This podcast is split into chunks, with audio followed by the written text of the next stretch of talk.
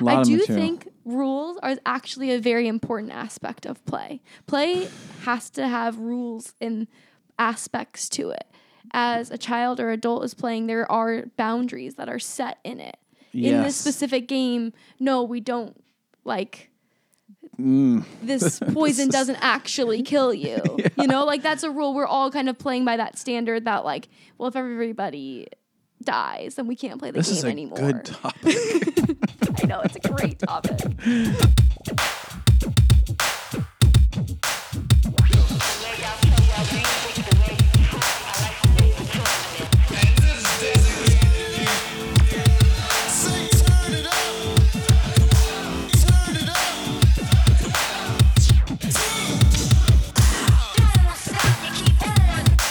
Hey, everybody, welcome to No Small Thing, the podcast dedicated to helping you live a less certain and more curious life. I'm Scott. And I am Macy. Welcome to episode number 87. Bam, bam, bam. It is a Oh. table tap drum roll episode. Oh, wow.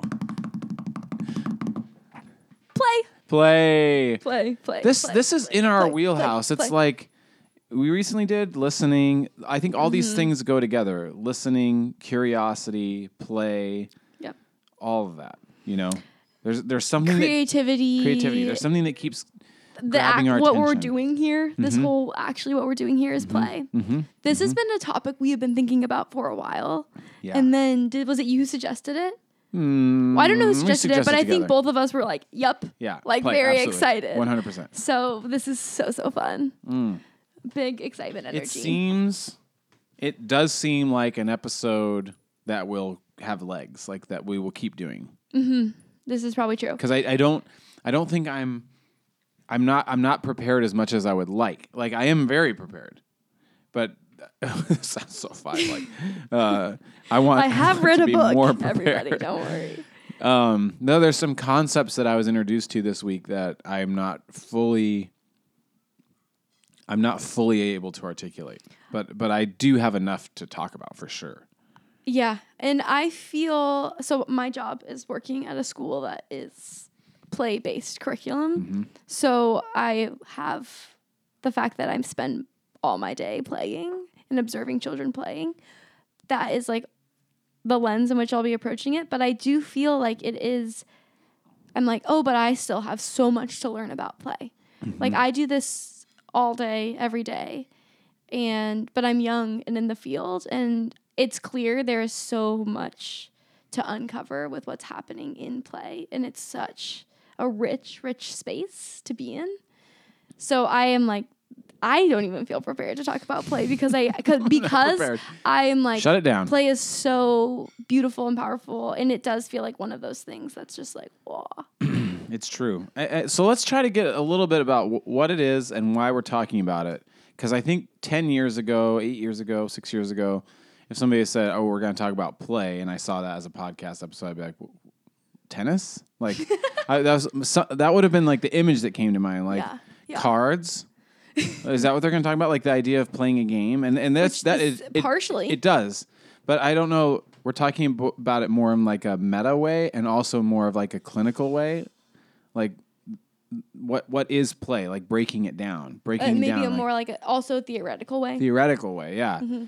So it's not like like what is actually happening when you get involved in a game. What is flow, psychologically flow? creativity, all these things. Yeah. We had a person today coming in and talking about play and flow and the relationship they have, and I was like, Perfect. yeah. So I mean, this is something that's just in terms of the overall arc of my life come into my field of vision fairly recently. Mm-hmm. Like thinking thinking about play in a deeper way. yeah, I don't think that. Yeah, growing up, I had a sense of play's power. May, well, I don't know. I feel like really I had in a, sports, which I was really in sports, but I also feel like I had a very rich childhood that like I had a lot of neighbors and like friends that grew up around me and I feel like I had that like kind of quintessential I could be playing anytime I wasn't at school. me too, actually. So Hmm. I always had a high value around play and always felt like I that was I think I think being in spaces where I could play and be a kid and do all of that has helped me today. So I've always felt good vibes around it. You want to look something up? should I should we try and define what is play? Let's try. So the f- definition on just dictionary.com. Make sure to talk close to your mic. I am Just making sure. I'm just making sure. I'm the one that has to go back and listen to this um, engage in activity for enjoyment and recreation rather than a serious or practical purpose. oh, well, that's good. That's actually good. I right? don't think it's good. Really? So No. can you read it again? Engage in an activity for enjoyment and recreation rather than a serious or practical purpose. I, I, okay, I, I give it. I give it a. I give it personally. I give it a B minus. It's a. It's a. It's a. It's a decent. I'm triggered by some words that are in there. Okay, what are some words? Like it's saying it can't be serious when I think play is very serious. Oh, well, now we're getting into it, right? Now we are that, getting that into is it. an aspect of play. That is part of maybe, it. maybe not. So we're getting into some like. I disagree. I think Well, so so this is great. Okay, so so let me get this straight. You're saying play is a very serious thing. yes, and I definitely think it can be. I don't think it's juxtaposed with rather than a serious or practical purpose. Like I'm not saying play is always serious, but don't tell me play in its very definition is not being serious because I think there are very serious aspects to play and play should be taken seriously. Okay, I hear what you're saying, and I think I understand. Uh, so let me just let me just offer another thought to that. I do think the idea and the activity of play is a serious idea and a serious activity. That like in the sense that it's important, you mm-hmm. know. So we, it's not trivial. It may be the most important. So in that sense, it's serious. But in order to enter into play, it seems like you have to not be so serious I about it. disagree. Really? Think about playing sports. Yeah, very that's true. seriously. You take it very seriously. Think about playing a game where you're a doctor Ah. and you're in charge of your patient, and you take that very seriously. What the role like is, how you're doing I it. really, really like where this conversation is going already. Because no, I you're right. You're right. I know I'm right. but I don't even I don't even have a pushback. It's an addition. It's like how how how does one get to the serious place of taking the role playing of a doctor? I feel like it's pretty easy to enter into that. I I but i we're really in uncharted territory right now, and I love that this is. I'm really pumped right now about how right off the bat we're in this space. I think about my kids who come in and they're making art projects, which is play. right now They're taking their projects completely seriously. Yes. They're wor- and when I sit down and I sit with a canvas, I'm in a whimsical mood. I'm in a certain state. It is play for me, but it is also serious. There is a level of severity. right now I'm taking this conversation very seriously, which is playful, right? Right. Um, but I don't know Yeah, the podcast. the podcast. This is play, play. and we're Absolutely. also serious about it. yeah, yeah. So maybe what we're saying is, is it's is it a yin and yang thing? Like I, I will say this is like a teaser to to something we're going to talk about later with this book I read this week uh, from Donald Winnicott, who's known as like the the father figure of whatever that means of um, child psych- child psychoanalysis or something. really interesting guy. Um, but he his big thing that he keeps talking about in terms of play, like a core concept for him is that a paradox always has to be held in tension. Like paradoxes in a child's mind and even an adult's mind should not, in certain cases, be resolved. And so I wonder if this is a similar. Hmm. Do you have an thing. example of this? Oh, I will get lost if I try. Okay, that is this. That is interesting. I mean, of- Paradox is like the crux of like the idea of something that's unknown and mystic. Mhm. So I don't know. That's yeah, interesting. play unknown and mystic. I mean, see, here's here's the attempt at trying to describe the thing that someday I'll get, and and I, I, I then I will explain it nice and succinctly. But like from a core early age for children, he's trying to describe like Winnicott is the person that came up with this concept of a transitional object, which I won't even get into right now. So if that means something to you, great. But I okay. you want me to describe I that? kinda do. Don't want to get too lost. I mean, a transitional object for every for Winnicott, everything has to do with like the mother's breast, Mm-hmm. and so this is the first object that a child has a relationship with, and then a weaning process involves some sort of object that is thought to be. I mean, he uses the word magic a lot. Like Hmm. a breast is magically controlled by the child, Hmm. and he doesn't, or she doesn't, or the baby doesn't uh, view it as something outside of itself. It views it as an extension of itself that it controls. Okay. Um, And the transitional object, whether it's a teddy bear or a blanket or a piece of string or something, um, weans the child off of the breast. The magical object. Yeah. That's really But what play comes, so that's a transitional object. Everything for Winnicott starts with the transitional object, and that's where play starts for him. Huh. So then eventually, I'm doing a decent job explaining this, but I'm I'm probably messing it up a little bit. as one um, does after as one does. but um, so so here here's the concept that I haven't fully grasped yet. There is an internal world and an external world Okay. for all of us, but definitely for a child in the early stages. Um, it seems as if what I'm hearing and trying to understand is that the breast initially blurs the lines. Um, and there's a there's there's symbolic meaning locked away inside of all of our heads, and play with external objects starts to merge the internal and the external environment. Okay. And this is where he's saying the paradox should not be resolved. Like in that or in those early stages, what is is this internal or is it external? Is this thing that I am like to a certain extent um, the the transitional object or the string or the blanket uh, represent an internal symbol, maybe the mother's breast, that's hmm. getting placed or transferred transfer transference onto this object that's helping take pl- the place of this. Okay. And so this is where play and creativity come is like I'm manifesting my internal world into the hmm. external world.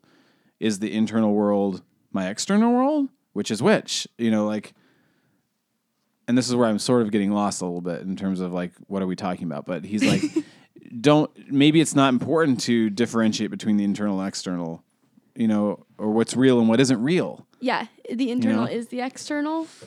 Is that Yeah, but I mean, I only brought that up because it seems like what we're talking about is maybe we're trying to resolve a paradox that shouldn't be resolved.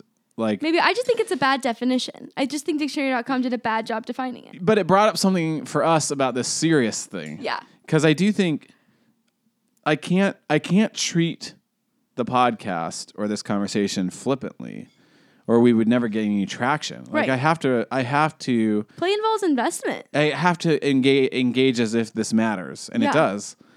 Um, however, if I'm overly invested and overly serious, it's gonna not be a fun experience. It's we're gonna we're gonna be angry at each other and um, Yeah. not enjoy it. If I'm like, and th- I mean, even personally, I think probably in my life that's led to some complications in a lot of relationships. yeah. Like I was too serious, and I needed to be a to little bit. it lightly.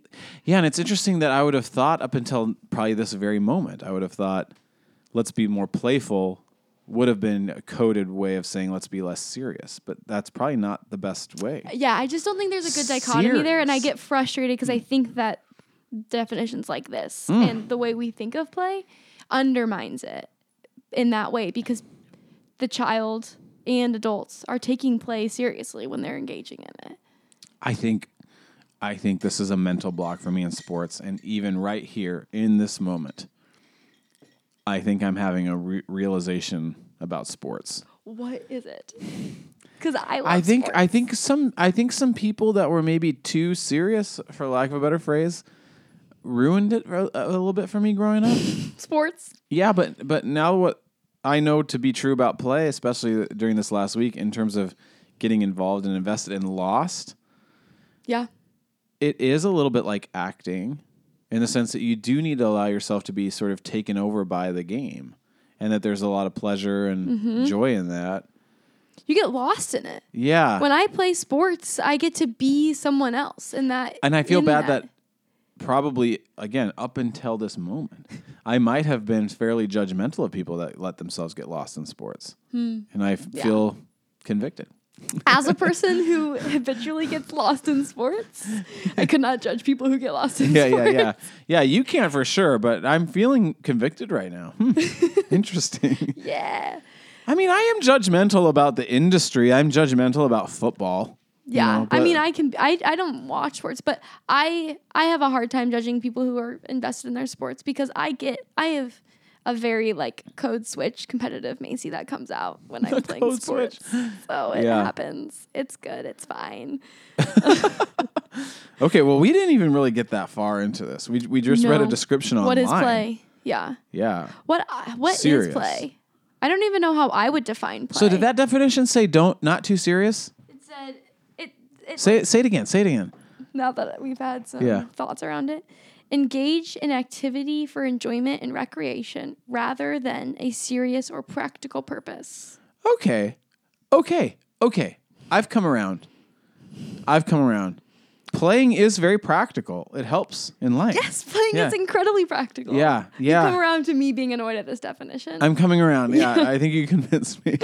I mean, I will. I will maintain my yin and yang mentality that it it can't be over. It can't be too serious, but it is Mm-hmm. serious. It's both. It's both. oh, okay, wait. I this is I can I read this definition? Mm-hmm. I'm already intrigued by my thoughts around this. This comes from uh where one second. okay. This comes from jo- Johann Huizinga. Mm, Not doing that well. From his book Homo Ludens. Anyways, Wow. Play is a free activity standing quite consciously outside ordinary life as being not serious, in quotes, Oh, in at- quotes changes it. but at the same time absorbing the player intensely and utterly. It is an activity connected with no material interest and no profit can be gained by it. It proceeds within its own proper boundaries of time and space, according to fixed rules and in an orderly manner. Please read it That's again. Please read it one more time Okay, I will. for me and the audience. Play is a free activity standing quite consciously outside ordinary, in quotes, life as being not serious, in quotes. In quotes.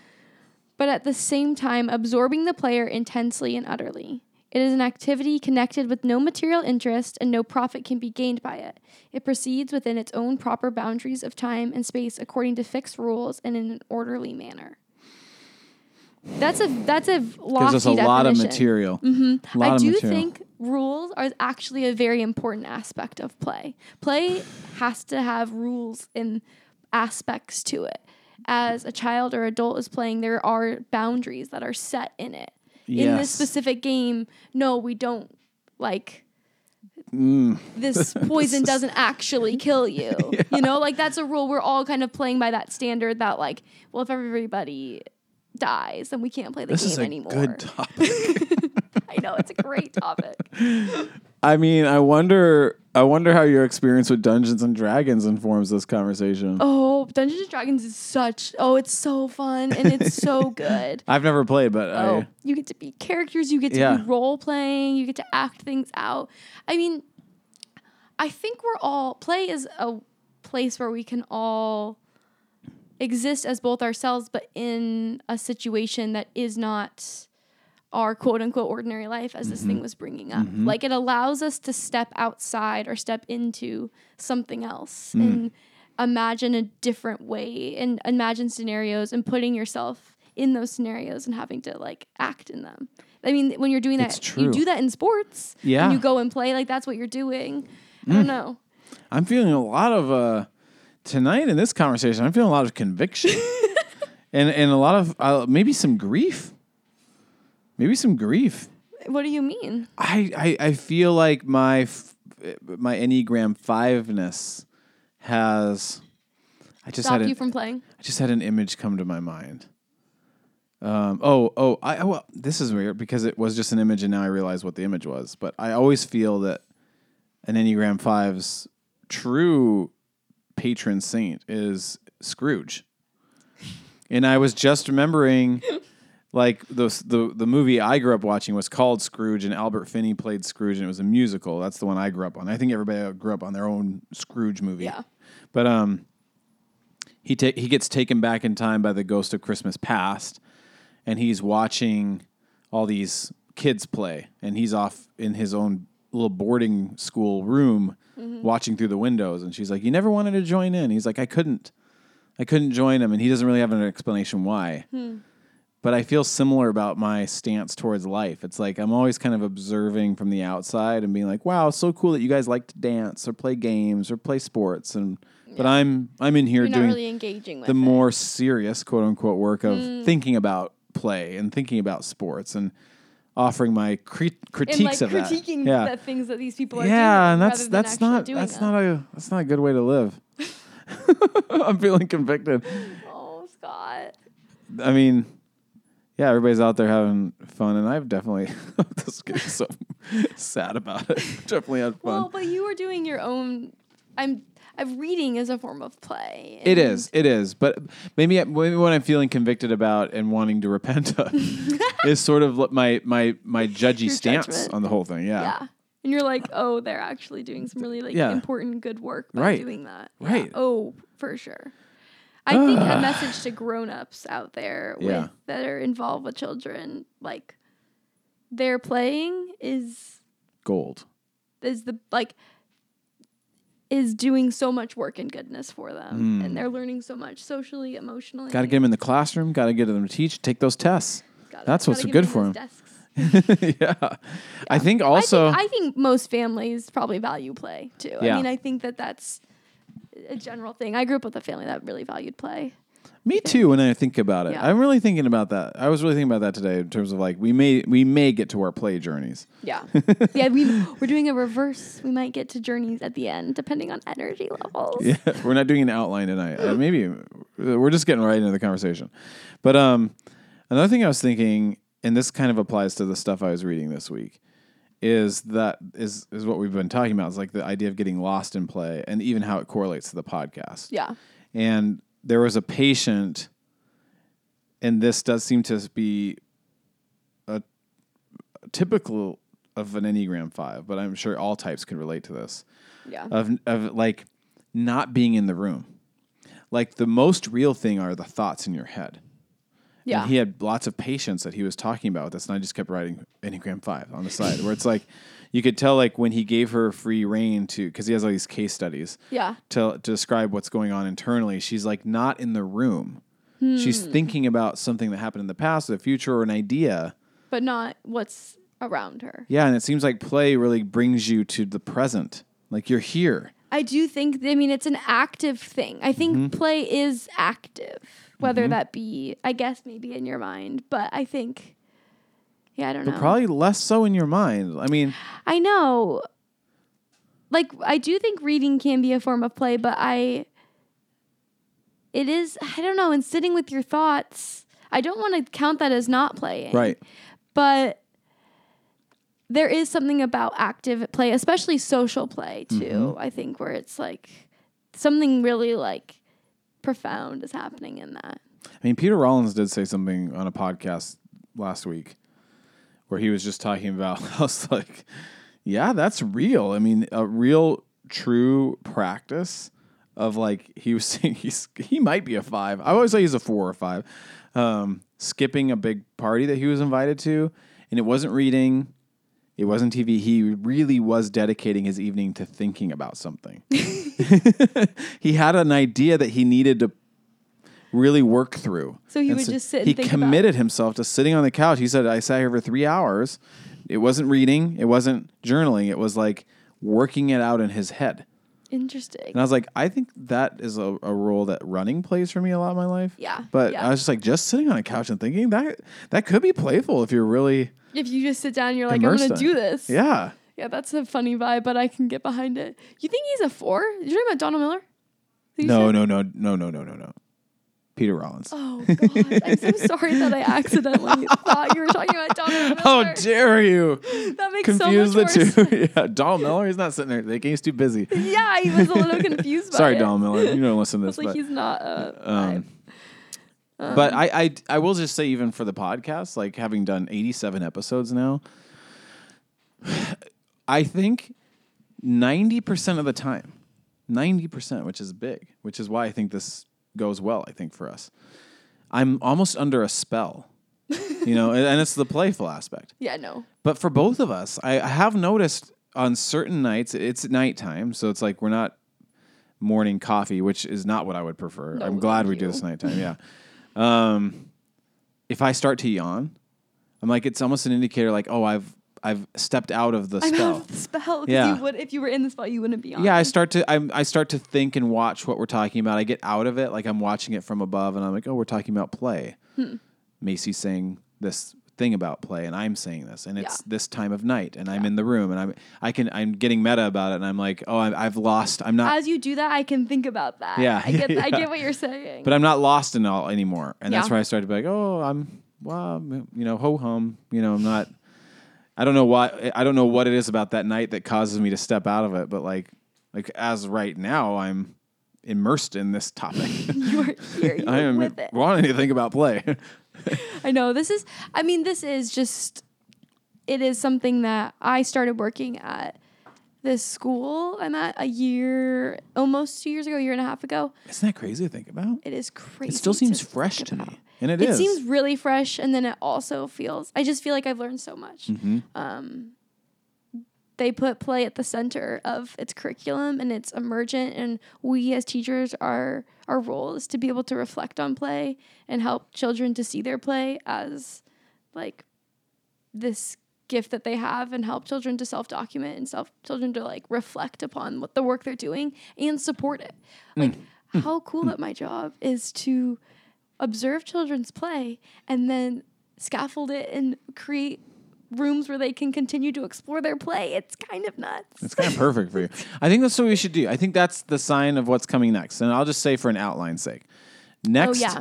Macy is going to talk about what it's like to work at Hilltop and the role that pl- play plays i will probably yes, and your reflections. i will yes i'll just share a few things And then I think we'll take another break and we'll introduce the concept of psychoanalysis as play. And I think you're going to want to stick around for that. I think it's gonna be psychoanalysis as play Yeah, that is yeah. your ultimate Yeah. concept. interesting. And, then, then maybe journeys. Maybe journeys we'll see how Maybe that goes. baby journeys. baby journeys. okay. do it right when we come back. do do do do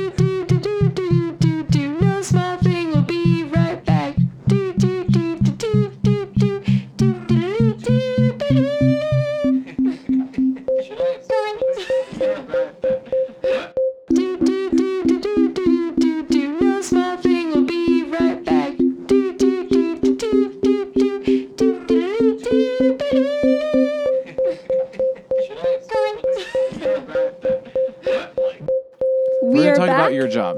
Yes. Okay. I work at a school. We just had a big long break, everybody. It's so weird. and I'm pumped It up would be about good for Patreon. our break conversation. We actually take breaks. Your br- the break you experience is 15 seconds. Ours is about 30 minutes of That last one was more really crazy conversation. Sorry, it's just a bit of tease.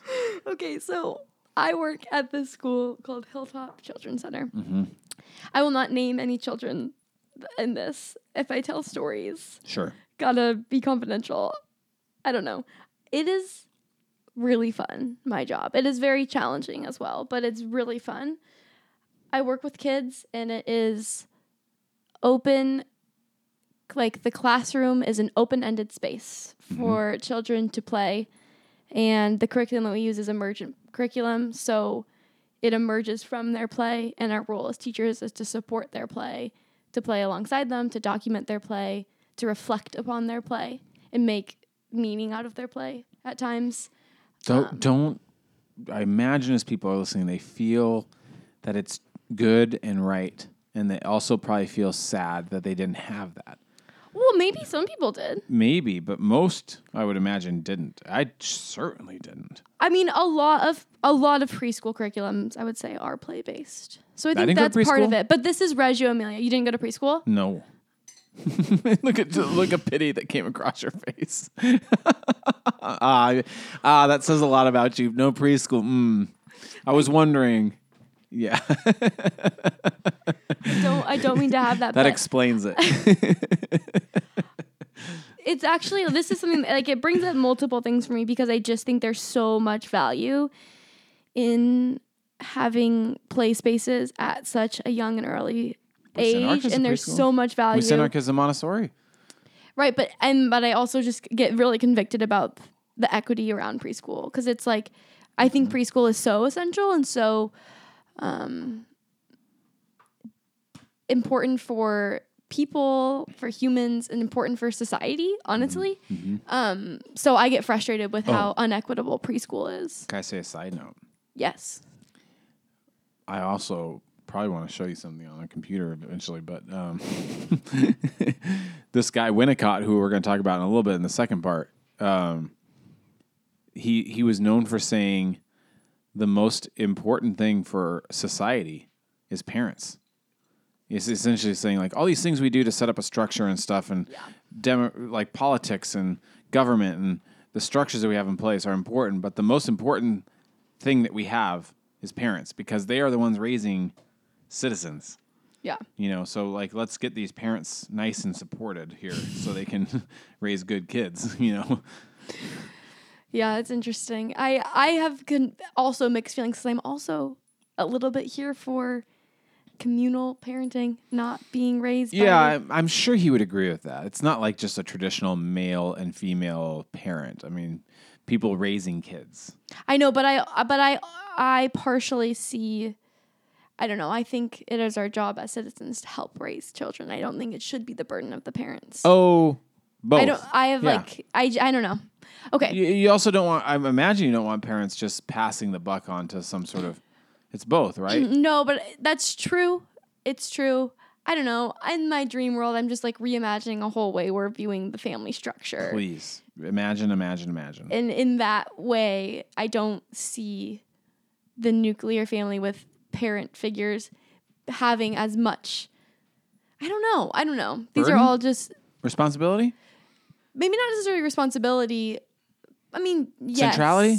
Centrality. Okay. Maybe that uh, that's a good word for it. Yeah. Not so much centrality.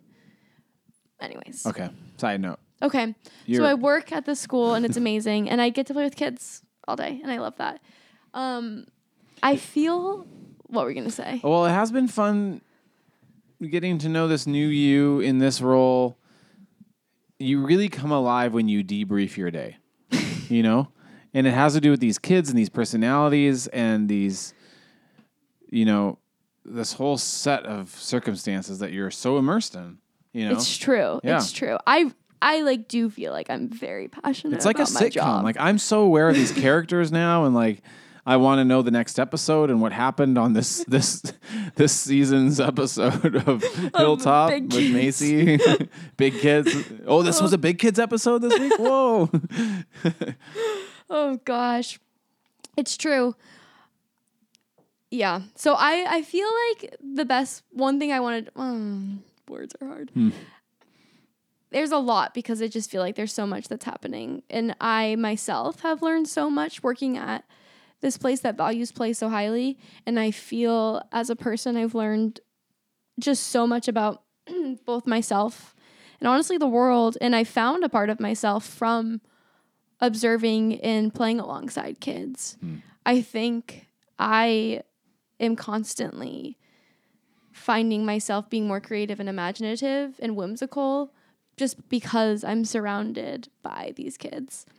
And the school I work at just places such an emphasis on the children's like autonomy and their the like way that they see the world. Hmm. And Reggio, I mean, there's this like beautiful poem that I could read This is the Which- 100 languages. the hundred Yeah. languages. But it, it puts it really beautifully of like working with these kids is working with the scientists, the artists, the poets, Mm-hmm. the storytellers, like all of these things. These children are doing these things just in their play.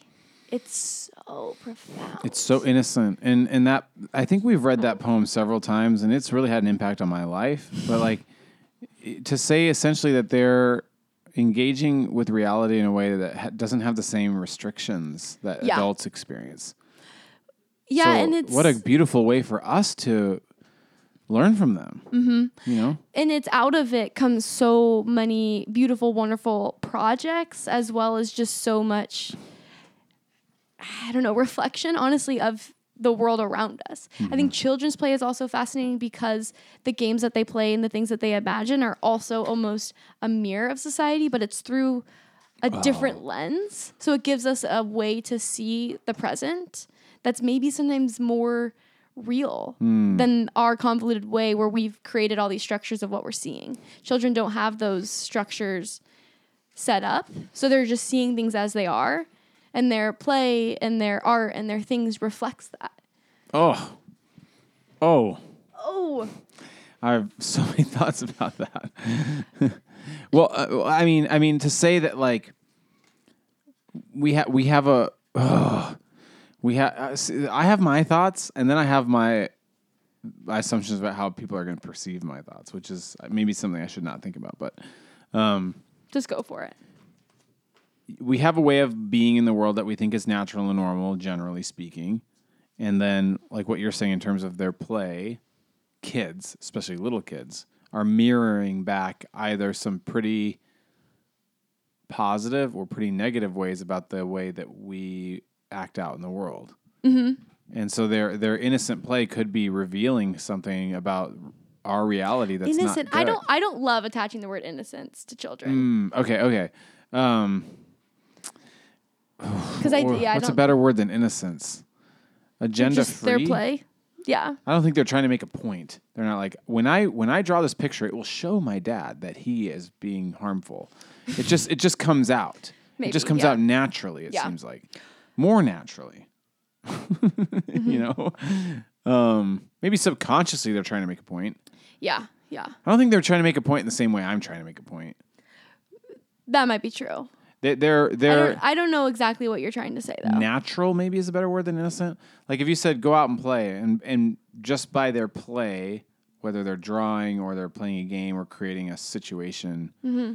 they're mirroring back something about like their toxic home life Yeah. It might and, show up. and they didn't even mean to do it Right. it just felt natural Yeah. i don't know about innocent um And it. I mean, that doesn't always show up. No of course not Yeah. I think it's. Uh, I have uh, so many thoughts in my brain right now because it is also interesting thinking about play because it's it's also dramatic. Like there's an element of it that's not real, and so there is like a flair for the dramatics, and there's theater involved. mm-hmm. So it's it's like this sometimes I don't know, like hyper extension of reality. I don't know. I'm having big thoughts. what are some big thoughts Well, no, I There's too many. try to pick one uh I don't know. I don't know. I feel this is what I said in the intro.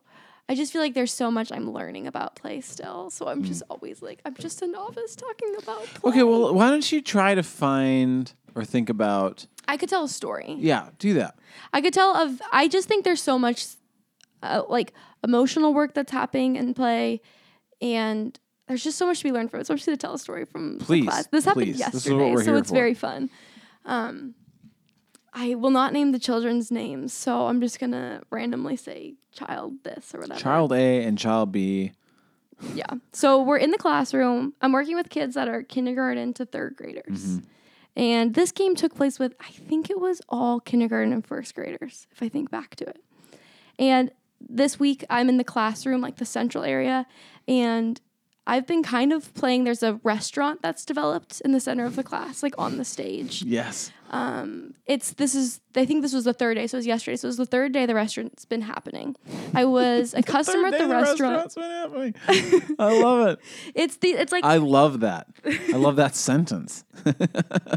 there's three kids who are the like restaurant owners and they've kind of been there all week they've and it's it's like it began first with just a menu a close sign there's like a place where you get greeted they do take apple pay i'll let you know i was All right, everybody, they take Apple they, I was, Pay. I was like, by. "Do you guys take Apple Pay?" And they were like, "Yep, we do." Yeah. And they've they've made uh like a little register and it beeps, and I used my phone to pay for my meal. Gosh, this is so good. Okay, so that happened on Tuesday, but Wednesday, as a customer, and uh, like a running thing that I've had this week is I have this sea otter, and I have it in like a little Bjorn I've made out of a fabric, and the sea otter's name is Pearl, and it's my baby. because their restaurant said children like child friendly, so I was like, I have to have a child. I feel like to play into this. Oh, that's so good. So me and my child, uh, my baby sea otter Pearl, um, which I, another kid named, and the options were seaweed or pearl. And then I Oh, was like, I think I like I pearl, pearl. and she was like, I like pearl better too. Yeah. That's a Um, good. That's a good logical choice. so we went there, but then okay, so I went back the next day.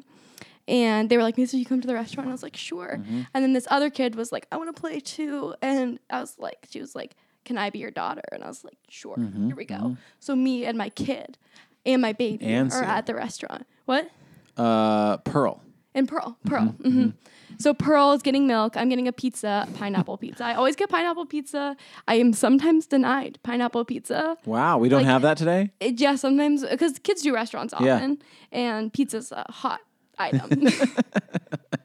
and I'm always like, "Can I have pineapple pizza?" And sometimes they're like, "No, we do not have pineapple We're, we pizza." don't have that. Sorry, go somewhere else. Um, so it was me and my kid, and there's two restaurant owners, and we're playing, and they're getting us our food, and then all of a sudden, this other kid who was originally in the studio jumps in to join the play, and he is a snake. And he's come into the restaurant, and it's like this snake has come into the restaurant. Hmm. What At do we do with this? It's really unclear, like what we're gonna do in terms of whose snake this is. And at first, I thought it was mine and my daughter's snake, and This is our pet that we brought. this is our pet, yeah. But then I think as the play played out, it ended up being the shop owner's snake. Hmm. Like that's what. Okay. became lore, I think Oh, my snake! Is it like my snake got out? The snake is out. It's a venomous snake, and then the snake bites my daughter. Uh oh! Wow. the snake, the kid with the snake, then grabs all these red Unifix cubes. You know what Unifix cubes are? Hmm. They're like little square plastic cubes that you can stack on top of each other, but they're really good for imaginative play. You can make like you know, like I was about to have a Unifix cube pizza, a Unifix cube like milk in a little cup. They're little Hmm. okay. cubes. Okay. And so all of a sudden, red Unifix cubes are being spread everywhere because blood. Wow. She's been bitten by this snake. Your daughter? My dog. I am, by the way, I am her ma and she's going ma pa, ma pa. Wow. and and then it's like clear that she I love that needs medical attention. during the day. she needs medical attention, and so all of a sudden, the shop owners are now they're now rushing to the center of the circle rug, pulling out this table. We're stacking blocks Th- up. Let me just pause you really quick. For some reason, I just have to be honest and say I'm picturing adults acting this out, but I know it's little kids. I'm picturing I was a also show. in it. Yeah. I mean, but this is this is snake bite. this is what's happening. It's elaborate. It's intensive. Like we have this character that comes in. We have to be creative. What I'm are we gonna do? in it right now. It's so good. I'm like, what's gonna happen? so we go we go to the center, the circle rug, and pull out a blanket, pillows on top.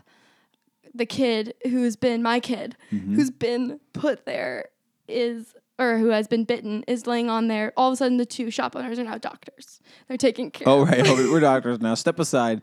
Actually, the whole time we've been doctors. They're taking care of her. One of the kids has handed me uh like a phone case. We have a phone case. They've handed me a phone case. Like, this is your phone. And so they're like, "Call- we'll call you when we have something. So then, That's so good. so then I go walk around and they're like attending to my daughter. These doctors, she's like completely It covered. also sounds slightly ASMR-ish. I'm Oh, like, ooh, attending, attending to your daughter. Ooh.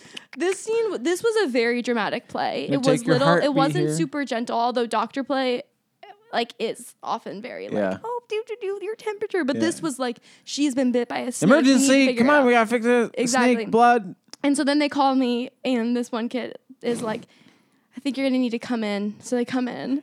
Like, just like, I'm walking from one area of the classroom to the other. I, I don't know what my feelings about this are. I, I mean, slight slight jealousy. Like this is a real vibe. Um, so I, Uh, this week, I, especially because this is our topic, and then also, I just think playing with kids is the best thing. Like, I'm learning a lot about them. They're learning a lot about me. We're engaging in a really mm-hmm. sweet, special way. I think mm-hmm. it's really good to engage with my kids in this way. So I try to play with them. Mm-hmm. Um, and I try, they've taught me get creative. Anything goes, kind of. There's certain limits. And of you course, realize there that has to it. be right.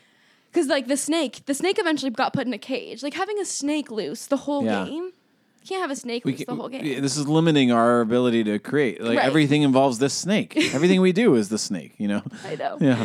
So eventually they call me back. I'm having some pizza. Snake. No, no, no. Talking to my friend. Whoa, snake. well, but the snake was the true like climax of this. Yeah. So we go back, maybe we go back. We're at the hospital. They call me. They're like, "Hey, come back in." And this one kid was very satisfied to be like, "It looks like she's going to die. We Oh, do not gosh. have a cure for this." I have blah, a blah, twist to this whole story. And this other kid was like, "We could try the magical potion, but it doesn't always work." And so they try it. And we're Mm, like, is it gonna work? And they're like, we'll call you when we find out, which is so funny that they like the part of the game was that I, as the like Mappa, had to like go away, and then like they would call me, and that was Mm, we'll part call of it. you. See, So they- a side note on play. Something's happening there, right? Yeah, like What are the, what is their perception of adults and cell phones, and what are we learning about how they perceive like you get called, we're or now we're taking back control as kids through our play. You sit over there because we're. I mean, there's so right. much. Well, and it's unpack. like it's fun to call. It feels very serious to Yeah. call something like a doctor would do. You hear that phrase, Yeah. and then you have to like go back. There's part of the, like the journeying back. yeah. And so I eventually get called back. They've tried this life potion and it didn't work. My daughter has died. Yeah. Wow. And- so what's being said there? What are we going to do? And I was like, oh my gosh, my daughter.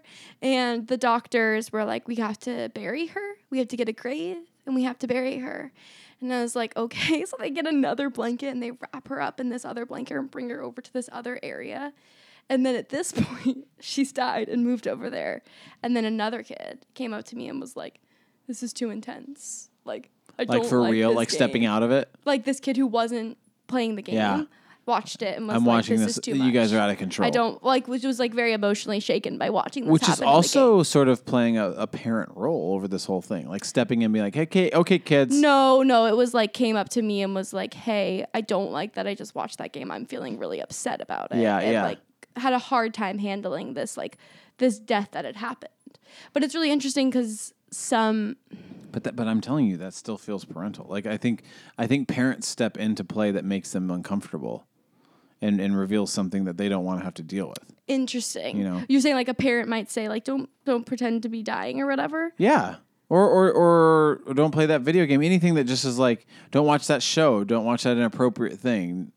You know, like uh, Yeah, I do think that there especially when it comes to like outside media, Mm-hmm. that's something to be limited, but I do think within play I was listening to a podcast about like evil in play, and this isn't necessarily evil, Hmm. but I do think play allows us to explore these darker things, to explore death, to like what would it be like? How do you feel I totally about agree. it? And then I continued to so it brought up this other conversation with that kid who was upset about it, and it tells me a lot about what's going on. Mm-hmm. And there's a lot of outside like it this play brought up a lot because Yeah. it brought up a lot of emotions for certain kids who had this kind of put in front of them also a few of the kids who are playing this game i know that they have experienced death and had to like i know that they've Hmm. That's they have language around it because the last time we talked about Hilltop here on the podcast was about the death of the bird. the death of the bird which was also like that was the, those those kids were definitely there for that and those kids are a part of a class that as a class they kind of had to like because of the family of their class Hmm. they had to like handle Well, this is the idea of like this immediate thing of like let's have the funeral, like the idea of enacting Mm-hmm. this the ritual of like mourning and yeah wow. and we didn't That's actually play out the funeral because I got just like I got distracted and then Mm-hmm. it went on and then afterwards they were like let's play it again. Mm-hmm. And another kid was like I want to be another daughter and like people were getting invested but it was fascinating because I was like well we can't redo this loop. Like Right. This I'm not, was I'm not gonna go back to the beginning, coming with my daughter and my baby seal and all that stuff. well, I mean, I did do that. We did. I we did do did that. start that replay, but it was never going to become like this other kid that came. we'll through never as the recover the magic Right, we won't ever the recover. that. spontaneity. That's true, but this other kid isn't going to come back and be the snake. That was them just cruising through to play Yeah. and be that kid and then go out and did their other thing. yeah. And there was, yeah, so much spontaneity with it. But I do think they probably will continue to act out these big scenes Mm. of like, oh, something crazy happens at the restaurant. There's this, a certain type of personality kid that wants to, and I think I was one of these, and still am, wants to interrupt the story with a with a rogue idea. Gosh. You know, well now the snake, and we're like, no, we're playing restaurant and we're ordering pizza, and this is my daughter, and we're just having a nice casual meal. It's like, but the snake and blood, and you're like, okay, I guess. it was interesting. This it depends on the kid and it depends on the situation. I think entering into play is really complex for mm-hmm. children and adults. I think figuring out how to enter into play and play well is one of the best things you can do hmm. as a person because that is what life is and learning how to be yourself in play to respect others in play it's to be creative in play it's all these all these wonderful things are happening in it and it's really hmm. challenging This is the juice. this right kid that here. jumped in and was the snake, I was like, oh, I know this is a typical move of this kid in big games. He likes to be the fun, silly character, but he doesn't overplay it. Hmm. He's the silly kid, and then he goes and does other things. So it never gets too old My, because my, it's fun. my job here is done, everybody. I introduce a snake. Eh, Do what you will with that. You know, you're like, okay, thanks. Uh, I don't think he has that way of seeing it, but I do think that is the role at sometimes play. I'm like, here he comes. oh, it's so funny. low risk on his part, probably. Not as invested. Serious. Yeah, he, I mean, he's just also like a fun, silly kid who's like, oh, I'll Yeah. do this fun thing. Okay. But he's not like, not trying to like terrorize the game. Right. I get that. Um, but yeah, so that, I don't know what that story play. So much is happening there. I mean, in the moment, it was so fun. I got immersed in that story. And story. reflecting on it is even more fun, honestly. Yeah. Because there is so much happening there in terms of like live improv happening. It really And, is. It really is. I was I wasn't like big dramatic about my daughter dying, but I was like, my daughter died, you know? And like, meanwhile I've got this baby around my oh, that's so good. Oh, it's so fun. It's it's really fun to be in those spaces and I don't know, I think it's like play as therapy is I think a very something that needs to be brought more to the focus. Like I think play is one of the best free forms of therapy we have, if not the best.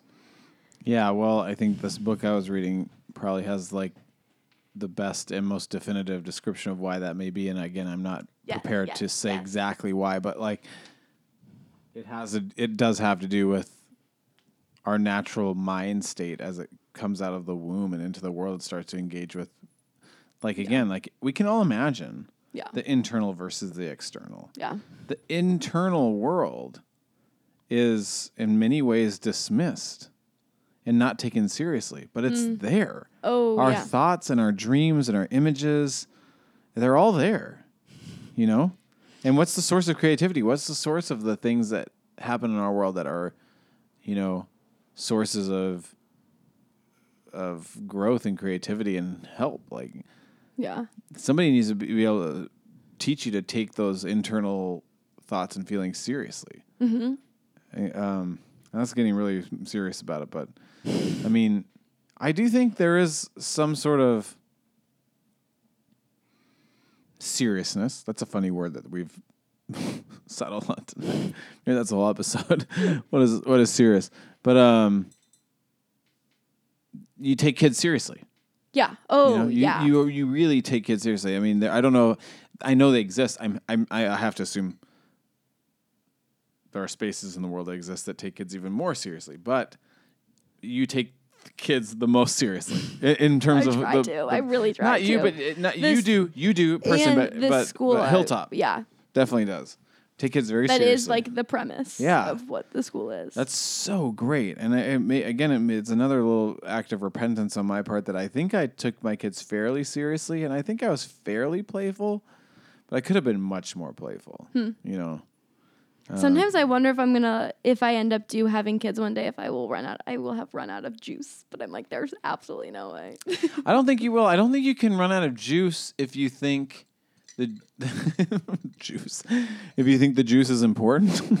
I think that's true. You know, like sometimes I think, oh, the juice was again like what we are saying, like extravagant or flippant, and it's not actually that important. And but it I, is so important. it is. If I if I had the energy, then that would be nice. But I don't. So we need to really focus on the most important thing, which is disciplining my kids and make sure they act right. Yeah, yeah. But if I if I had the emotional energy, maybe someday I could engage with them and play with them. It's like actually that's the most important. that's the most important thing you can't be doing. Yeah. By this, I'm currently reading a book about roughhousing. I know. We should post about this because Scott has big feelings every time. I think it's so it. cool. A little book that literally trains you how to roughhouse. It's so good.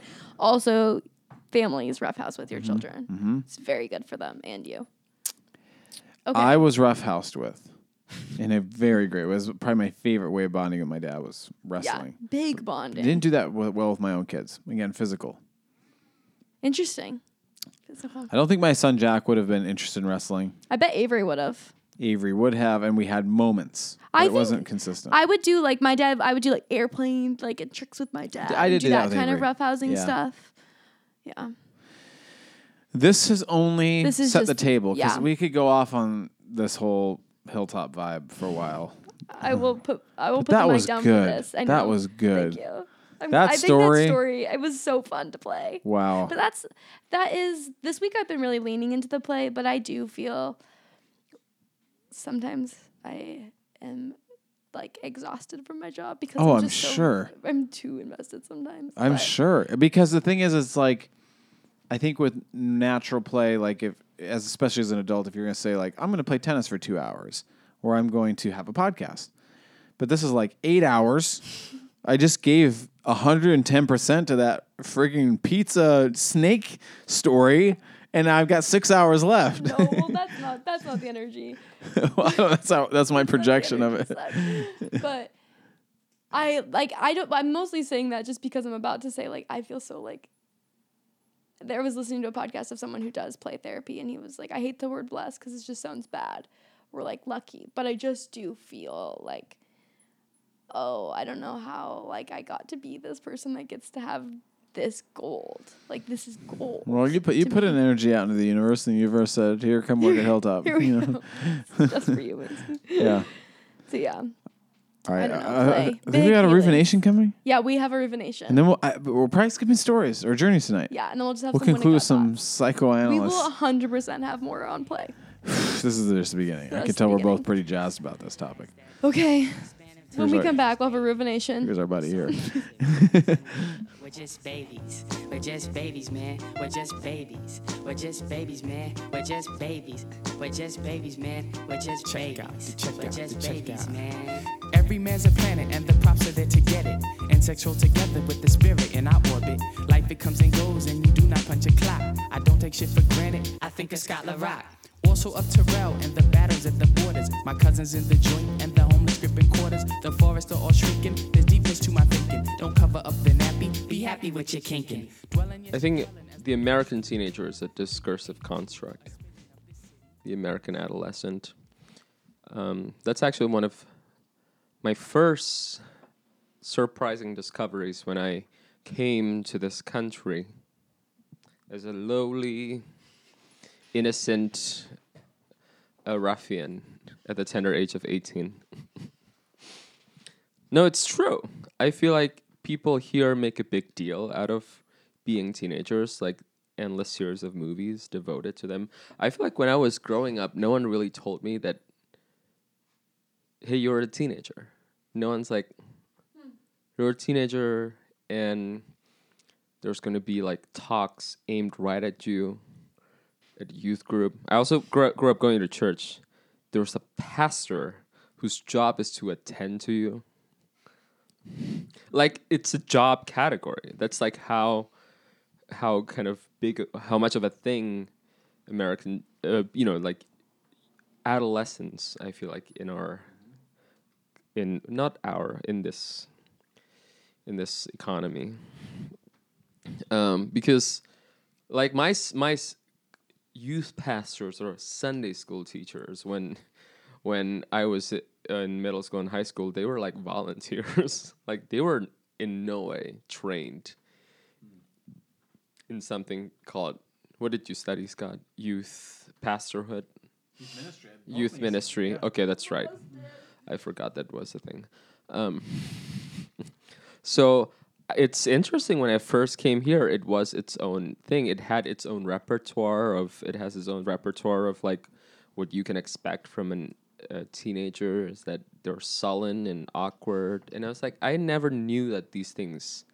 I mean, I like I didn't. I was like, okay, I guess this is how some like American teenagers are, or like it's how teenagers are. They would like take the American out because they're like, well, this is what all teenagers are like. Like, and it's like, I don't think so.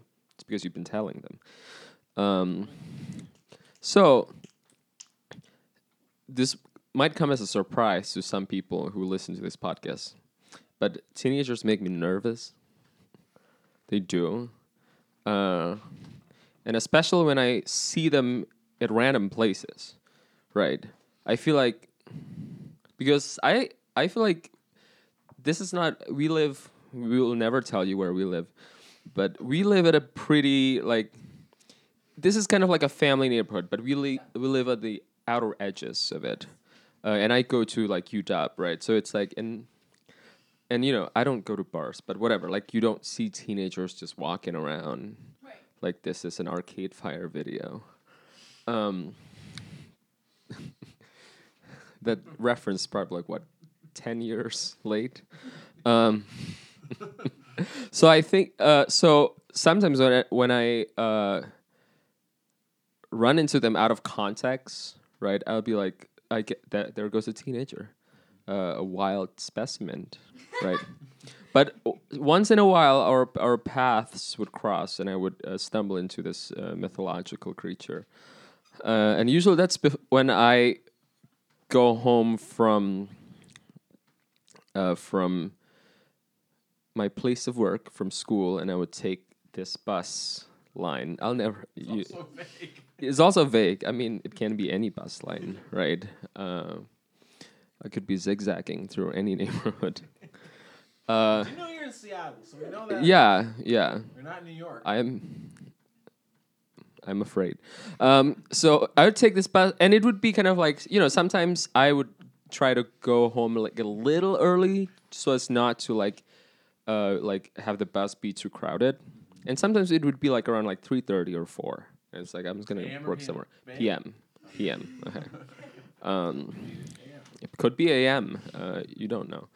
Uh, well, it, what I'm saying is that th- this bus line always like uh, yeah, like always gets a high school group around this time, and because it stops uh, like at this bus stop and it's close to a high school which will not, not be named, um, and it's never just like one or two, right? It's like twenty, like twenty teenagers at the same time, right? And sometimes you get the bus with like the. Uh, with like I don't know, like there's there's like, like the longer bus. There's like an accordion in the middle, right? And sometimes you get a smaller bus. And what's so fascinating is like I feel like when we were about to go to that stop, like the adults in the bus kind of like here it is, like they're they I swear they they stand up and then they move, mm-hmm, mm-hmm. and I'm like They know.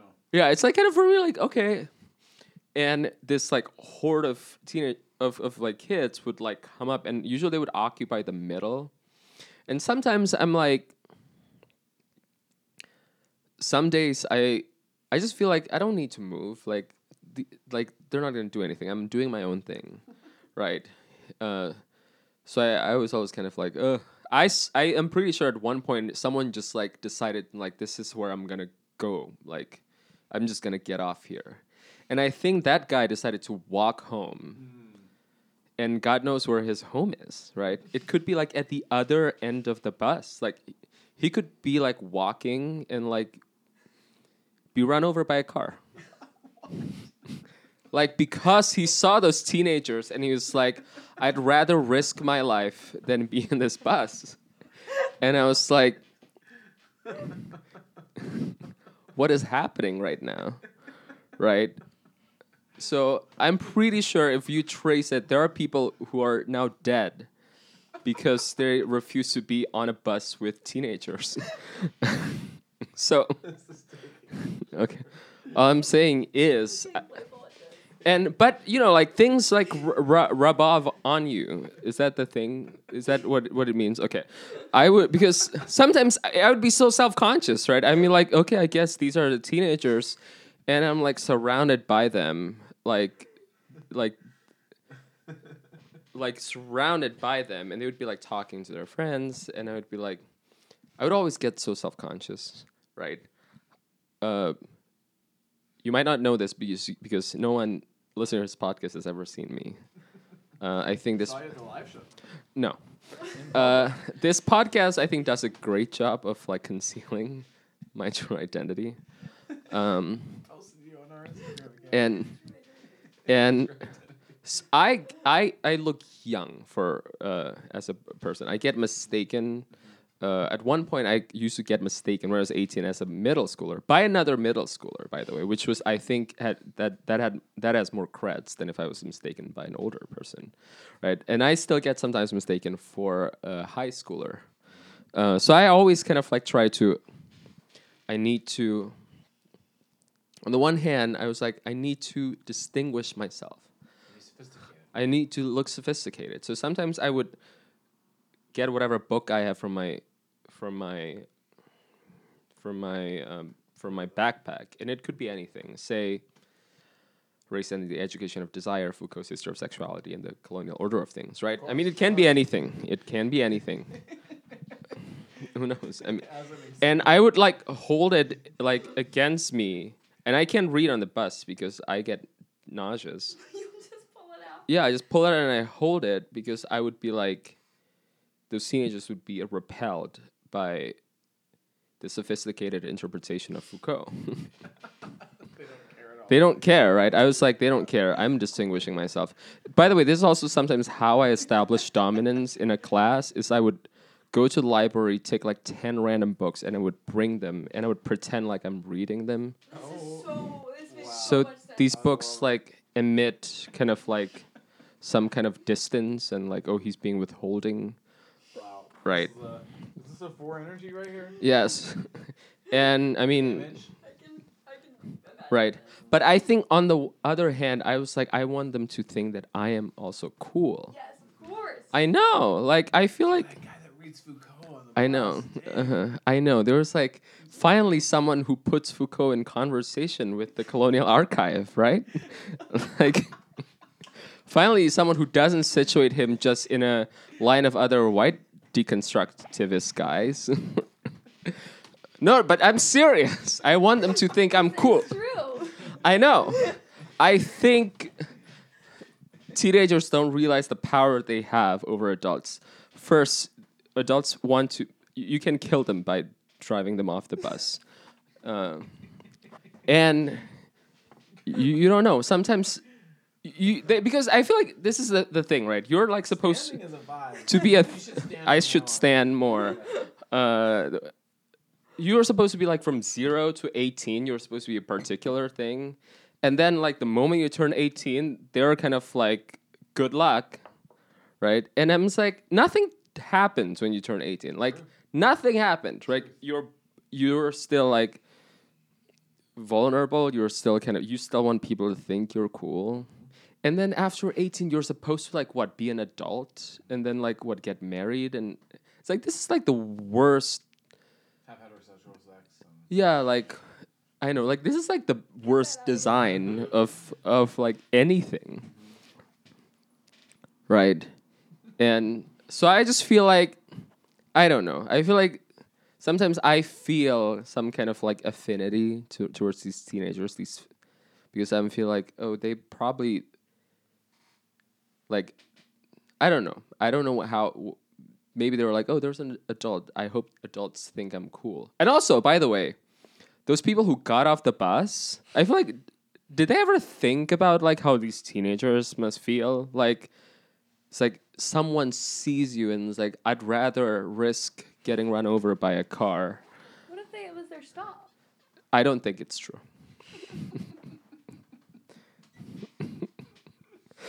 right.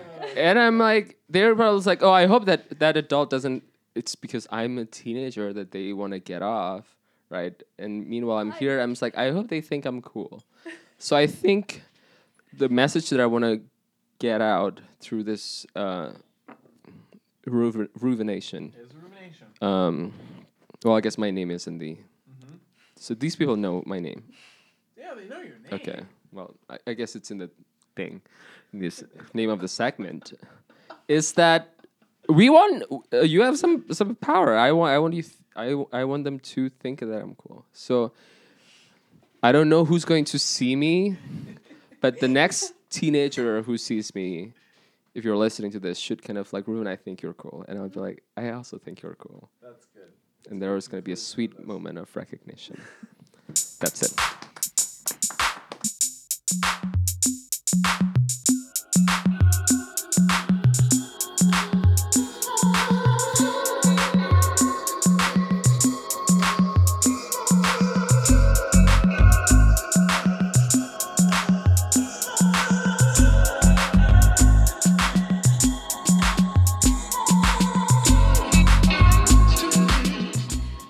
This is the psychoanalysis section. Everybody, we're back for our final section after that ruvination. We've had another long break in between. Lots of mm, clips and conversations. Um, I think this book Got will- rid of book. Th- I did, and I think it will be a guide, uh, uh, not necessarily that we use to dictate our own thoughts, but like as an inspiration for playful conversation. And this is about play. And Donald Winnicott, I encourage you to all look him up. He's a Psychoanalyst? psychoanalyst, but with Thinker? children in particular. Yeah. And so all of his work had to do with children and parenting and stuff like that. Um, but play was his big thing. And he, I'm trying to sum up a big thought, but he viewed play as a sign of thriving, essentially. That's my Hmm. quickest way to describe it. Um, but I think, I, uh, that's an interesting thought. I think in this section, what I want to say, and this is this is the journey I've been on. It's it's it's in this point in my life, sort of my thing, and I might move on eventually, but maybe I won't. Maybe it will always be my thing, especially when we talk about Christianity and this sense of worship. Yeah.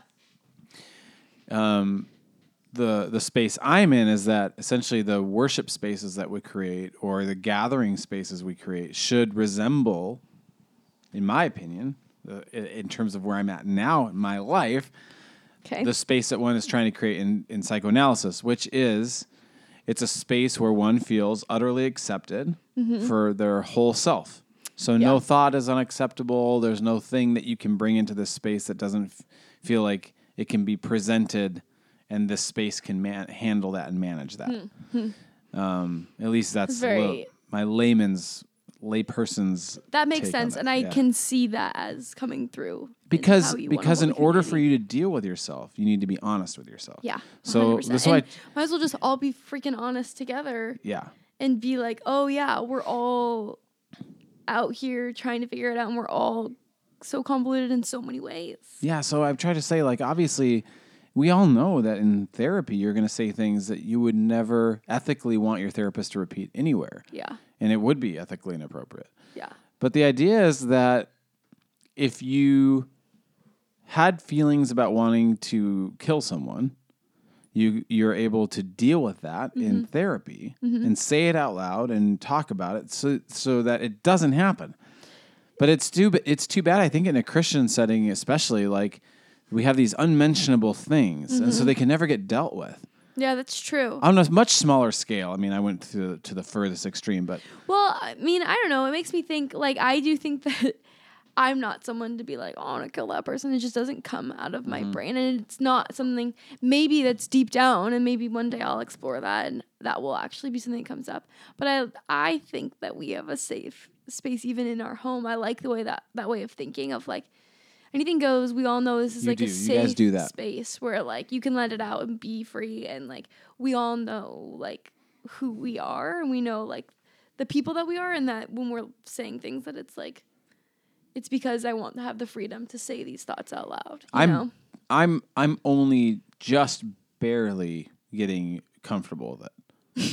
you know what I mean? in this house. in this house. Like I meaning like I've always been comfortable in the sense that like I've been sort of enamored with it. yeah. Like but but I've always had a hard time participating in immersing and trusting. And so it is it is fun to like really start to develop a trust with the whole With the vibe. whole openness. yeah, but um, yeah. I mean, on, on a smaller scale, if you, like for example, in my house growing up, it was inappropriate to say hate. Like I hate you. It's Yeah, like, oh, it- we don't say hate. It's really interesting. I said hate the other day in the classroom and someone was like, You said a bad word. And I was like, Really? Yeah. Oh, bad but word. actually, I don't know. Like, Yeah. I don't think we should be sheltered from that word. It's not necessarily bad. Like, Yeah, if I said to my mom growing up, "I hate you," and, sh- and my mom was like, "What do you mean by that? Why? Why? Let's talk about it." You know. But it was like, "Oh, oh we don't say hate," you know. And it's like, yeah, well, whatever was trying to come up got shut down. And yeah, yeah, um, totally.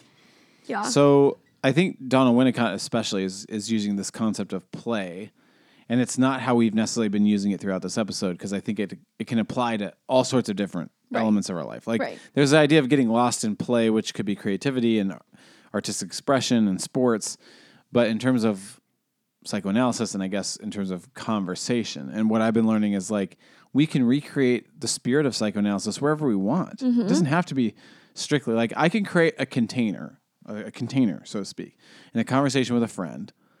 And I think as a sexual type, I'm very interested in doing this, yeah, where you can say whatever you need to say, right, and I'm going to be interested in it. right. And I don't even have to fake it because I'm actually interested in it. But the whole this whole validation and structure around this idea is very appealing to me. I mean, I could say it in a selfish way in terms of like I just want to know people, so this gives me a mechanism. To know them. But if it if it also provides a something helpful and healthy for someone, then amazing. Um, so I'll just read this little section f- for an go. opportunity. I, ha- I have a few little sections that maybe we'll read and riff on, but this is his chapter. There's so much that we're not going to get into about the transitional object and stuff I like know, that. I know. But There's so is- much psychoanalyst going on. Yeah. So here's what he says. He says, When I come to state my thesis, I find, as so often, that it is very simple and that not, and that not many words are needed to cover the subject. Psychotherapy takes a plate. Okay, let me let me say this again. Psychotherapy takes place in the overlap of two areas of playing. So we following so far. Mm-hmm. That of the patient and that of the therapist. Psychotherapy has to do with two people playing together. The corollary of this is that where playing is not possible, then the work done by the therapist is directed towards bringing the patient from a state of not being able to play into a state of being able to play. Hmm. It's as simple as that. Interesting. Yeah. What is what do you think he means by a state of play? Oh, it's a great question. it's it's the it's the thing that I'm barely on the fringe of understanding and being able to articulate. But if you think of you and me talking right here, everybody, Macy and I are at a table. Yep. There is a physical and metaphorical space that exists between the two of us. And everybody, I'm going to try to explain it here, and then I'm going to come back someday with a better understanding. Play Go- part two. Everybody can go look up Winnicott and find out for yourself. But I guess you're listening in real time. But um, essentially, what we're you and I are dealing with right here and right now is again my internal world Mm-hmm. and your internal world, and then the external world of our conversation. Okay. So we're trying to create a space where, and this is my words, the two can sort of merge. The internal worlds can merge. Yeah, it's appropriate Yeah. for me to bring my internal world out Uh-huh. and have it validated and seen and taken seriously, maybe is the word. Okay. Not necessarily validated, but like, Serious. yeah. Like, I can. Yeah, this has to do with this sort of early childhood thing of like the external internal object. Okay. But as it progresses into adulthood, it seems that um, there is a necessity to take the internal world seriously and have somebody, whether it's a therapist or a friend, um, listen and attend to it and be able to play with it. I mean, it goes back to this idea that we were talking about even in our interview with Peter Rollins about parapraxis, like the feelings and things that are seeping out are saying something to you. Yeah. So don't dismiss them. Learn to take them seriously and This is interesting because he's mostly he's primarily working with children. Mm-hmm. So then that just shows up in the form of what we would like consider like call play. yeah. But it's interesting when you think of apply that to adulthood. It may not look as much like what we would call play, but when you go to because you see a psychoanalyst, yes. Mm-hmm, Does it? But I don't do psychoanalysis, meaning That's true. But I think real psychoanalysis is like three to four consecutive days in a row for a long period of time. yeah. And then you really get to the bottom of things. I mean, my therapist and I are always lamenting this idea that like the momentum is always lost after a week. Yeah. You know, we But can hardly it's interesting because I would have a hard time looking at that and being like, that is play. Not that I would say it's not play, but I wouldn't look at it and play would come up as one of my words that first popped into my mm. brain. But when we see children, it shows up, I think, probably in a very different way. It's probably more abstract and it is through play. Yeah. The, the I would be very fascinated what the relationship between a psychoanalyst and the child is. Oh yeah, I don't know about child anymore. I'm talking about probably a adult patient, but but like the way Winnicott explains it is the way he would structure his meetings with parents and a kid who was like I, I don't know what he, word he'd use in trouble, you know, um, not doing well or concerns, is that he would schedule me with the mother and the kid, and he would quote unquote play with both simultaneously. So he'd be interviewing the mother while simultaneously observing the child and how the child played with and and and took up space while he was talking to the mother. Mm-hmm. So like he's talking to the mother, asking questions, a series of interview questions, and then watching out of the corner of his eye, like how's the kid playing? What's the kid? The kid's just in a different spot playing. and if the kid comes up and says, "What's this toy?" He'd stop the interview with the mom and be like, "What's this? Here, why don't you try this?" And then, kind of in the corner of his eye, be like, "What's the kid doing? How's how are they responding to this? How are they, you know?" That was his way of handling it. This is- I now just want to read this book and read. Oh, it's so interesting. Yeah. So I think But then he would. But you would have to have like continued sessions. he does. Yeah. I mean, Yeah. we're we're right at now. You and I are at the the cusp of like what we're able to could like talk about in this episode. This is this is know? the. I know. I I feel like I'm intrigued, and I'm fascinated. Psycho psychoanalysis is. I'm very intrigued by it, but I am also. I think it's really good, but there's part of me that's like. I don't know. I wonder about it. Well, so I think the thing that's so compelling to me, and, and now we're like really taking a, a big left turn into a different realm. It's like there's sports and play and rules and getting lost in creativity and role playing and all that with kids and stuff. And then there's this idea of psychoanalysis. Right. And I do think it's a, again, a container. You know, there there may be a certain way to to uh, exist out in the world, but for psychoanalysis to work, you need to create a set of rules. Yeah. Essentially, No. It, and the rules are here anything goes. yeah. All the uh, all the things that you all of the uh, uh, like cultural expectations and rules and morality, it's all out the window. Here you can say anything.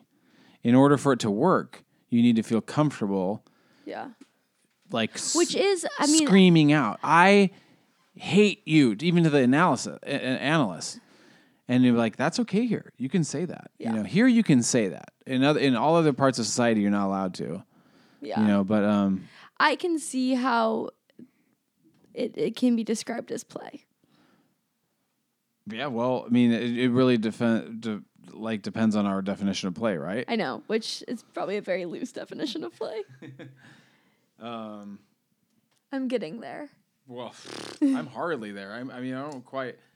Um, I just crease. I just creased a few other little places just like to give us a space to converse, but. Um, okay, so let's just see. I'll read this and see what we can do with it. He says, "I can now restate what I'm trying to convey. I want to draw attention away from the sequence psychoanalysis, psychotherapy play materially playing, and to set this up again the other way around. In other words, it is play that is the universal, and that which belongs to health.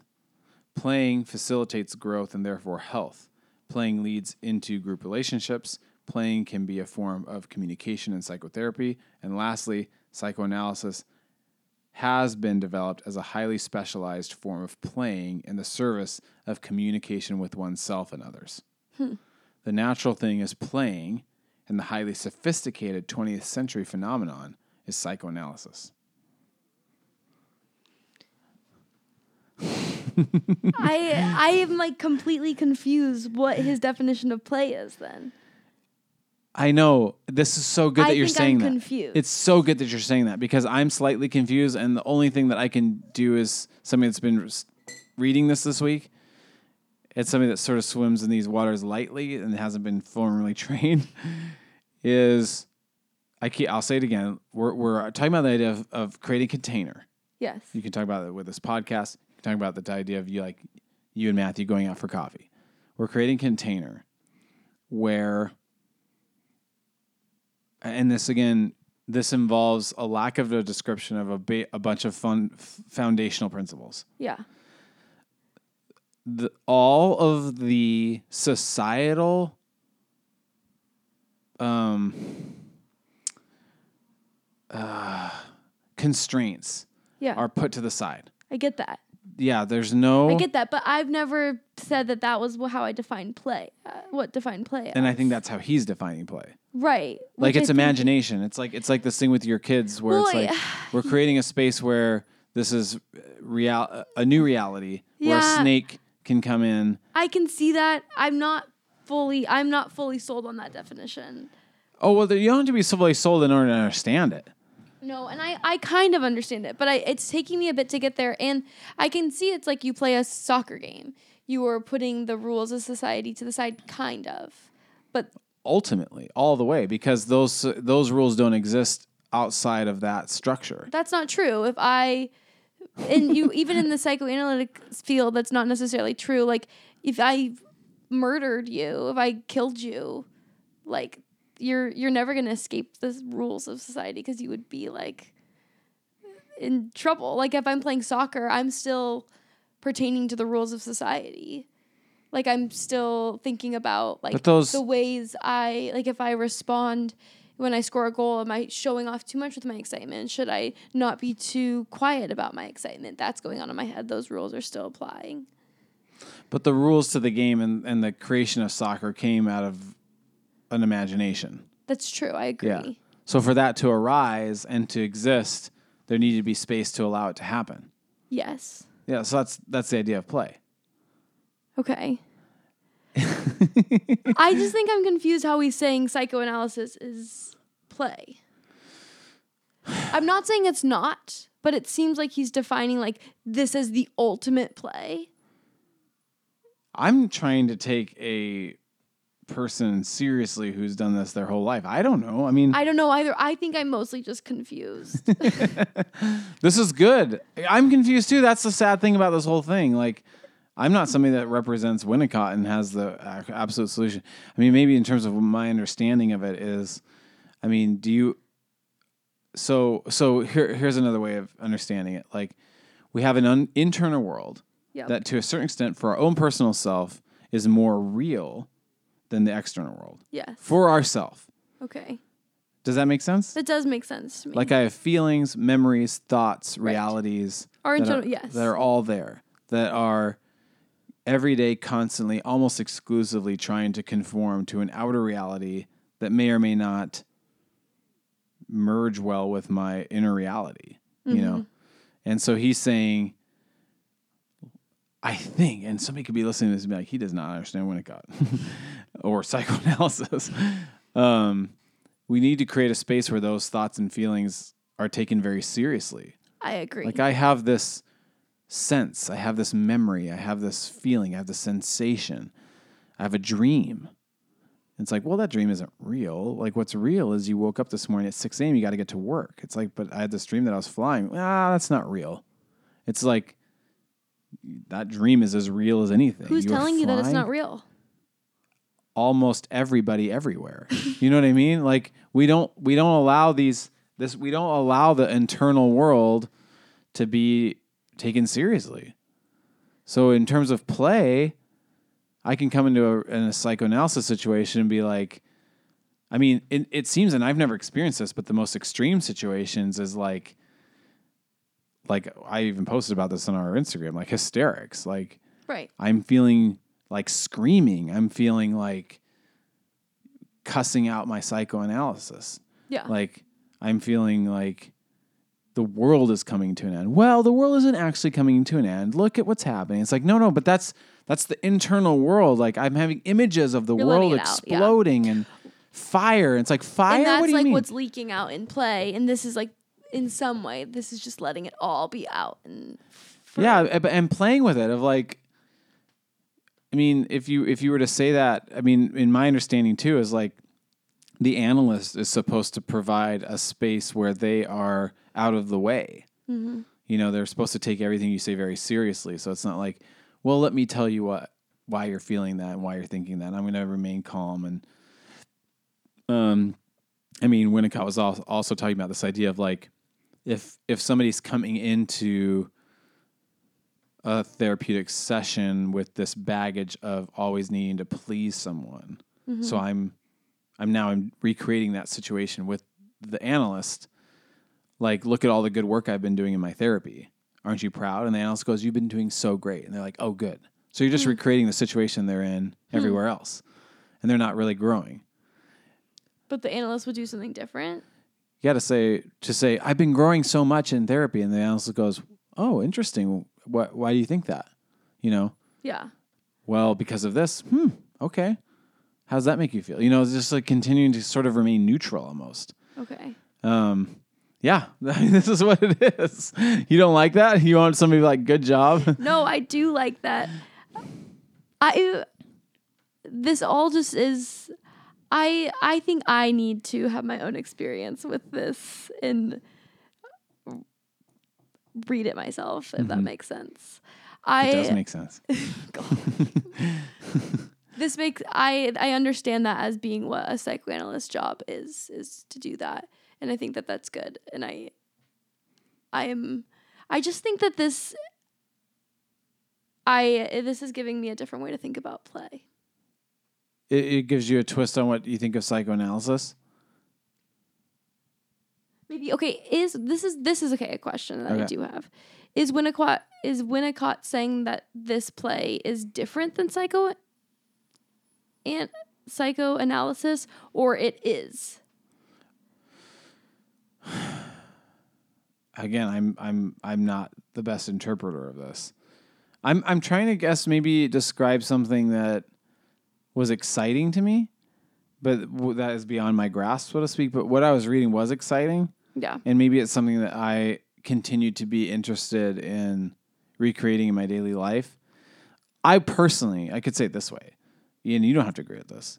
I personally would love to cre- create a container in conversations with people that I care about where people can say what they need to say. I think so. I feel like you do. I feel like we, I feel like I and maybe I think you do too. We have spaces where this is happening, Right. outside of psychoanalysis. Yeah, but maybe I that's what's tying me up is this idea of like psychoanalysis having to be this one thing and being like, oh, all these days in a row. It's like I think that the work of psychoanalysis can happen in our daily lives with our people around us. well, that's the whole point of this conversation. Yeah. That's the whole point. It's like that's the whole point of everything I've been saying about Peter Rollins and everything. It's like Peter Rollins' whole work is saying we can take the spirit of psychoanalysis and apply it to worship and conversations and daily interactions. Yeah. And yeah. of course, maybe there's something significant and special and unique about that only that happens, container. That's happens. very But specific we can container. still take. Yeah. Gosh, my brain is being weird right now. I, yeah, I, I will say having done therapy now and and I continue to do it, I am aware of where I'd like to be and the work I have to do to get there. yeah. Meaning I watch the guy who I meet with every week and I watch he has, he has like a master level skill. I don't know what word you want to use. Like he's so present. He's so neutral. And and and I think most if any if any sort of psychoanalysis psychoanalyst was listening, they'd be like, "Well, you're not supposed to remain neutral. Like we're essentially supposed to use our dynamic Right. to drive the session." So it's not like he's neutral, but he's he takes me so seriously. Yeah. So I think in general, maybe I'm a little uh, uh, because it's something that I care about. I, I perhaps might be slightly better than the average Joe average Jane at like listening to people or creating container. Yeah. But I know I have massive ticks that show despite my desire to listen, I'm twitching, I'm staring off, I'm being fidgety, I'm slightly pushing back. The tone of my voice is conveying or revealing that I actually disagree rather than really creating a space where I, I give so much space to that person's thoughts and feelings. Because the idea is that yeah, but that's really okay. they, no, they're but not this even in touch. They're not even in touch. They don't know. Who the, The person being analyzed, like the person that's in therapy. But okay, but that's really interesting. Okay. That's fascinating you describing the psychoanalyst of having maybe psychoanalyst, whatever, doing this work of holding that space for that person to be whatever. Because then the psychoanalyst is doing all this work on their own of remaining neutral, whatever, heavy mm. quotes of whatever neutral is. Like they themselves are hiding and having to do all these things to protect their ego self in that situation. So that the other person can be out. Like it's what would happen if both were in that like Well, that's why I say it sounds like play. Again, I again I have to say I am not in any way speaking as a trained professional or anybody that's even done. I'm reading books, but it, it sounds to me that like it is a it is play. Like sometimes the therapist has to say, "Hey, right now I have to pretend to be the mother." that You know? happens. It sounds like it, and, Oh. and scold the patient. See, I that that to me that makes it all make so much more sense to me. Right. Than just Yeah. plain neutral. Yeah. Yeah, it's it's play. I think sometimes it's like the analyst has to introduce a thought very strategically. I mean, Winnicott talks about this. Like after listening to this and this and this, I very slowly thought now is the time to introduce that thought and to see what happens. But it was Yeah. a risk, and I introduced it, and here's what happened. And Okay, that uh, I don't know why my brain really got blocked for a second. I don't know. That's interesting, though, right? world. oh gosh. Okay. Any other thoughts? No. we will 100% be back on this topic. And we'll have I'll have more thoughts. Got a lot more thoughts about playing Winnicott and just other thoughts on play. Oh, any anything else? I think we did it. Bottle days, flocks and grandmama rings on the fingers and fond of the thing. Hollywood Glee, no mama this, no James Hardy. Weak niggas gaudy with peak, followers just like me. I lost my phone and consequently all the feelings I call for my GF. My hands was on the wings, I took them off, had a story careen against the bars. My canteen was full of the poison I need. The trip is long and steep, my innocence was lost in the east. Amidst the thick exhaust, Aki hit the horn and beat. Mention my sentence strong, we all that we need. But don't call me brother no more. I keep my sentences short. Stack Pendleton keep me warm in the winter. Soupy's cup not hitting the floor. New rebuttals for the city more. Who would truly love a visit from us? My soul and my heart, all in it. Keep fishing, God.